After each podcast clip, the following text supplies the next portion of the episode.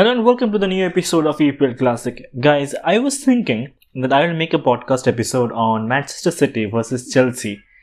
And I was thinking of, uh, you know, reviewing this match and analyzing this particular match and see what, what happened and, you know, how Manchester City played. And I was thinking of that, but I thought it's gonna be extremely, extremely, extremely disgusting of me if I don't talk about other clubs. Now, specifically, if I have to go clubs by clubs, I think the only name that comes in my mind right now is Manchester United because they had a match. They had a match against Aston Villa. I think it was a very crucial match for uh, Manchester United because if they if they managed to get three points, they could be equal to Liverpool. And that's what happened. Manchester United 2, Aston Villa 1. Aston Villa, they played really well. Like, you know, I've seen each and every match of Aston Villa. And I can tell you honestly, this match was extremely good in terms of quality and the effort of the players from Aston Villa. But sometimes Manchester United are just really, really good. And this thing happened. Now, Manchester United 2, Aston Villa 1 with, with a controversial penalty uh, from Bruno Fernandes. Well, I'm saying controversial because, see, the way I see it, it was a 50 50 but um, some of the uh, you know players some of the fans or even players like uh, Emiliano Martinez he was lamenting about the fact that this cannot that should not be given a penalty. And I'm not sure. I'm not sure you know. We are the uh, we are right now at this stage we should not talk about VR anymore. We are done with it. But I think it was fun. I think um, the match was extremely good in terms of quality. 19 shots from Manchester United 15 from uh, Aston Villa 9 on target from Manchester, 5 on target from Aston Villa. So I think it was uh, more or less a very, uh, I, I would say, an equal game. Aston Villa, they, I think I haven't seen a better Aston Villa performance at the Old Trafford in a long time. Like this was a very good performance. And Traore again, I think Traore, the kind of player he is, Watkins. Sometimes you know he always have this on and off days, but Traore is very very um, you know skillful and his offensive awareness is very sharp. He knows where the ball is he knows where to stand. And he um, scored a goal at 58 minute. And just after that Bruno Fernandes scored from a penalty. Bruno Fernandes again man this guy. I think I think two things that Manchester United fans should uh, take away from particular match. Number one obviously Bruno Fernandes the skills the captaincy and the prowess that he has and you know the the ability to keep on moving in, in spite of just you know just just um, getting one goal back from Aston Villa. I think this was something that uh, Manchester United fans should take from the match. And the second point is Anthony Martial. Because see, to be honest, if you have seen all the matches of Anthony Martial, Anthony Martial was really, really um, what I'd say he wasn't um that much in form in last couple of matches, but he was he was in this match. He was absolutely brilliant. Now, when you talk about Anthony Martial, we we have uh, seen few typical glimpses of him in the last couple of years, and we have seen what kind of a player he is and what kind of things he do. Um, especially, you know, his outstep and instep uh, instep shots. We have seen we have seen uh, how he sometimes drop back and you know helps the midfield. So I think in this particular match, uh, match, uh, I think um, if you if you see it, Anthony Martial did this kind of things, and I think it was a very good sign for uh, Manchester United. Even though they had Cavani, and even though uh, Edinson Cavani also had some on and off days, Manchester United somehow they really really needed um, Anthony Martial to come and perform, and he he I think he's doing it right now. And I think if that form goes on, dude, come on, I like a lot of people are saying that a lot of people are you know openly even after this kind of performances they're completely saying that oh I, I don't think Manchester United is in the title race or something. I, I don't think I don't see them with the trophy or something. But if if this performance goes on I don't know why. I I, I really cannot see a reason why they cannot uh, hold the title. Like everyone is in turmoil. It's not the it's not the uh, only club that has some difficulties in the past. Liverpool what is what are they doing? They have dropped points as for Manchester City, they have dropped points. Uh, if you if you see Tottenham Hotspur, come on. So I think they are in a very very crucial shape right now, And in the next couple of matches, I think it's going to be extremely important for Manchester United to, you know, continue the momentum because the next few matches they have, I think it's going to be extremely crucial. I, I remember the 19 game week will be um, against Liverpool for Manchester United, so that's going to be an interesting match. So yeah, I think I think it's an extremely interesting, um, you know, few game weeks in front of us, and I think as a football fan, I'll I'll thoroughly enjoy it. Now, speaking of Tottenham Hotspur, Tottenham Hotspur 3 leads 0 leads again with the same mentality that even though you uh, consider one or two goals, you go on and press. Now, Tottenham Hotspur, despite the fact that they haven't, um, you know, really changed their approach in the games, they have been uh, defensive. And a lot of people ask me that, you know, come on, Tottenham Hotspur just scored three goals. How can they be defensive if they scored three goals? Now, obviously uh, when you when you talk about defensive or the mentality of being defensive you don't talk about the strikers you talk about the runs of the fullbacks and the uh, and the you know midfield structure somehow now Højbjerg and Winks uh, they started and Ndombele was there after a long time and obviously the Son and Harry and Harry and Son you know these two players whenever they combine whenever they get chances they score but if you see Doherty, he wasn't creating so many chances. He wasn't going so up as he used to be in Wolves. So they have been a little defensive in second half as well. We have seen that Leeds had some chances, but I think defensively, uh, Tottenham Hotspur is a very good side because in respective of in terms of if you see Dier and Alderweireld, they are ex- uh, extraordinarily like defensively they are very strong. And obviously, the guy they have in front is Højbjerg, and Højbjerg has been phenomenal. So defensively, Tottenham Hotspur have been really good, and that's why we have seen the last couple of matches that even though they have brought points, they didn't consider goals.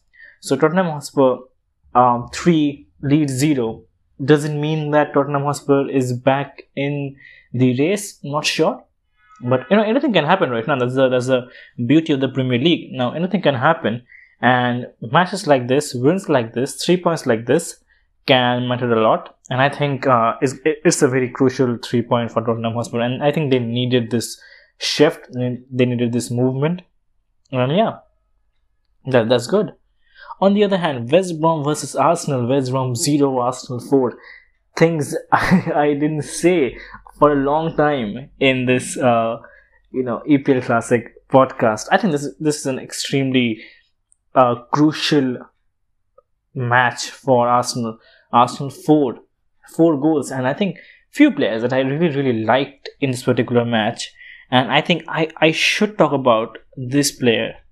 Number one, I think Saka, and then Lacazette. Now Lacazette, when we um, when we talked about him previously, we said how badly he, he was off form, and how bad his positions were, how bad his offensive awareness were.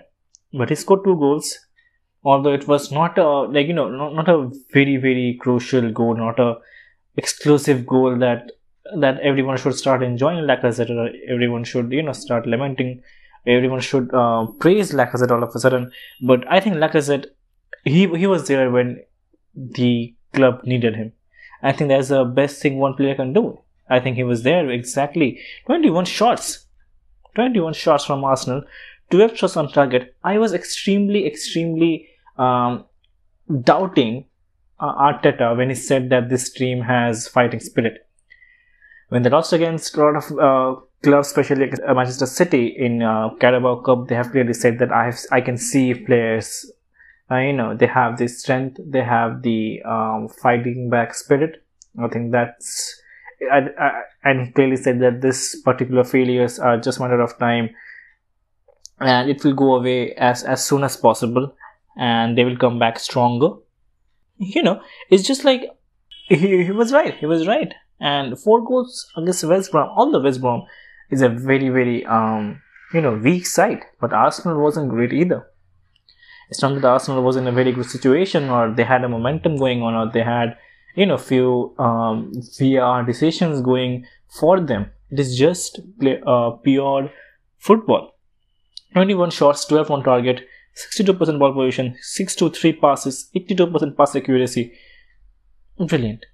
Absolutely brilliant. I think this is what you what you expect when you talk about Arsenal. You know, this is what you this is a stat that you really expect from a match like this, and this is exactly what they have produced. And I think I I really really liked Arsenal playing in.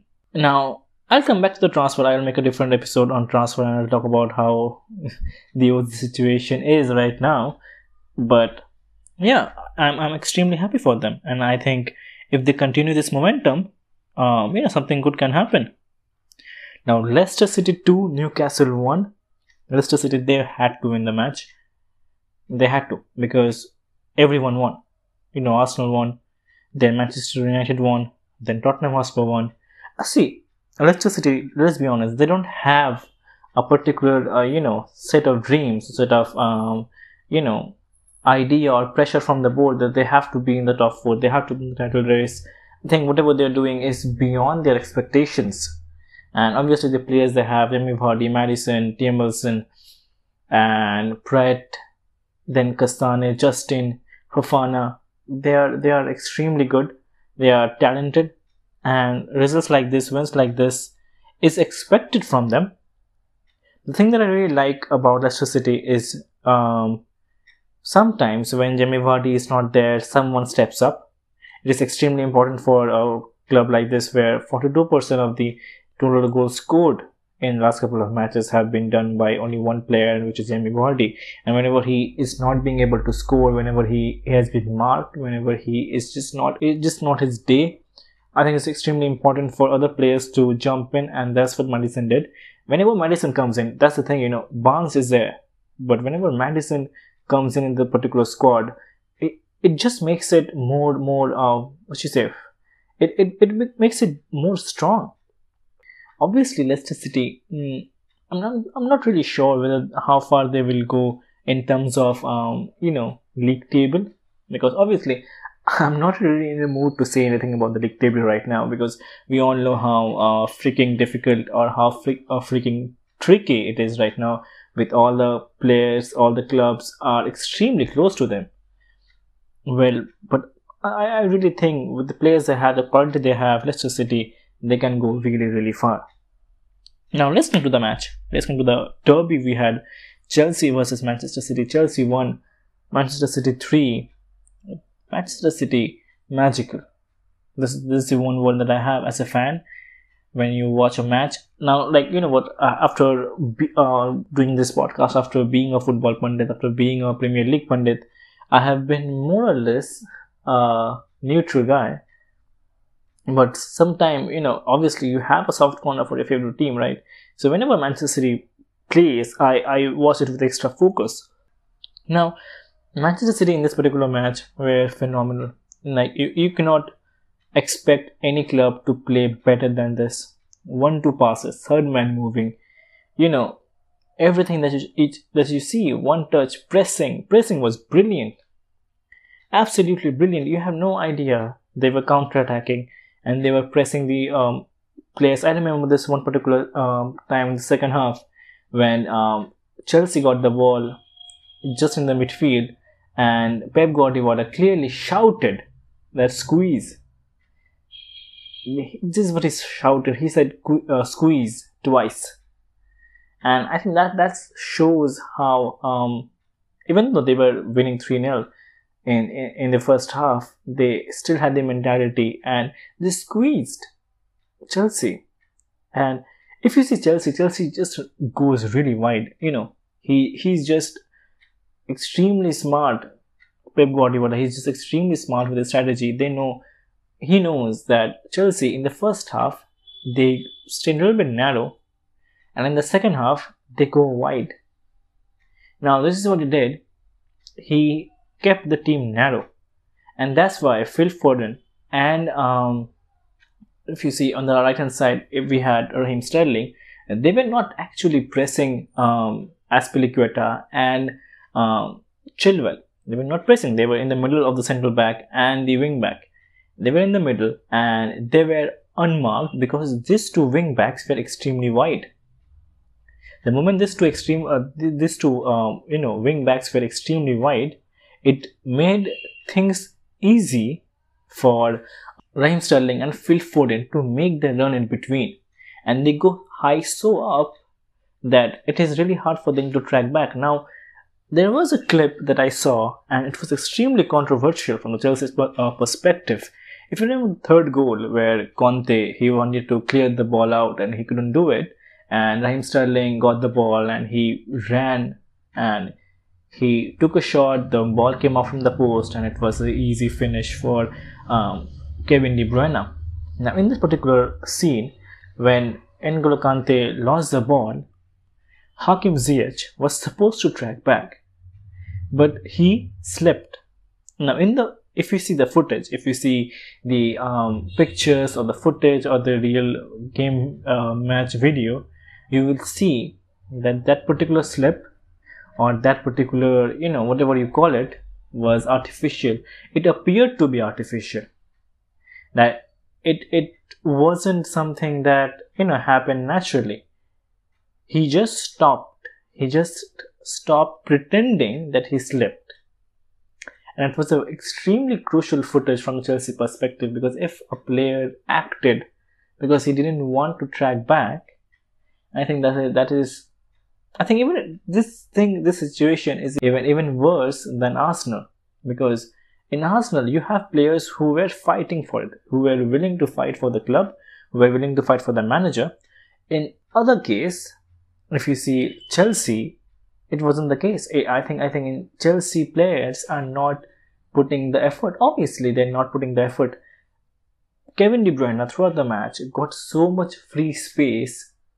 He could have played cricket, volleyball, and everything he he managed. You know, when you see the particular lineup without uh, Ferran Torres, without Gabriel Jesus, without Kun Aguero, you always see who's going to be the number nine and number ten if, if it's a false nine, who's gonna be? Will it be Bernardo Silva or will it be Kevin De Bruyne? Now it was Kevin De Bruyne. Kevin De Bruyne said that it was a bizarre idea when he heard of it that he's going to be uh, number nine, but he managed to do it. When you see it, and it was extremely crucial for me because the role of number nine is crucial. A false nine, um, you know, kind of gives you an opportunity or flexibility that what his role will be Will he drop back and help the midfield? Will he be an open player so who can go in the left wing, right wing, or who can go in defense? Will he, will he be a free player? Or will it be a completely rigid number nine? So this gives you flexibility, and Kevin De Bruyne exploited that. He was everywhere. He was everywhere in the field. He was on the left, he was on the right, he was in the middle, so it was extremely difficult for the Chelsea defenders. Obviously, Zouma, he could have done better in a lot of cases. He could have done better. I'm not literally blaming the goalkeeper because goalkeeper didn't have anything to do in three goals, but the Chelsea defense had to do better. They give so much space to Kevin De Bruyne. They give so much space to Phil Foden and uh, Raheem Sterling. Yeah, obviously in the first goal, it was purely it was purely Ilkay Gundogan who did the magic obviously the turn, everything. But if you see it throughout the match, Chelsea's pressing was extremely questionable. And Alan Shearer, he clearly said that this kind of performance sacks your manager.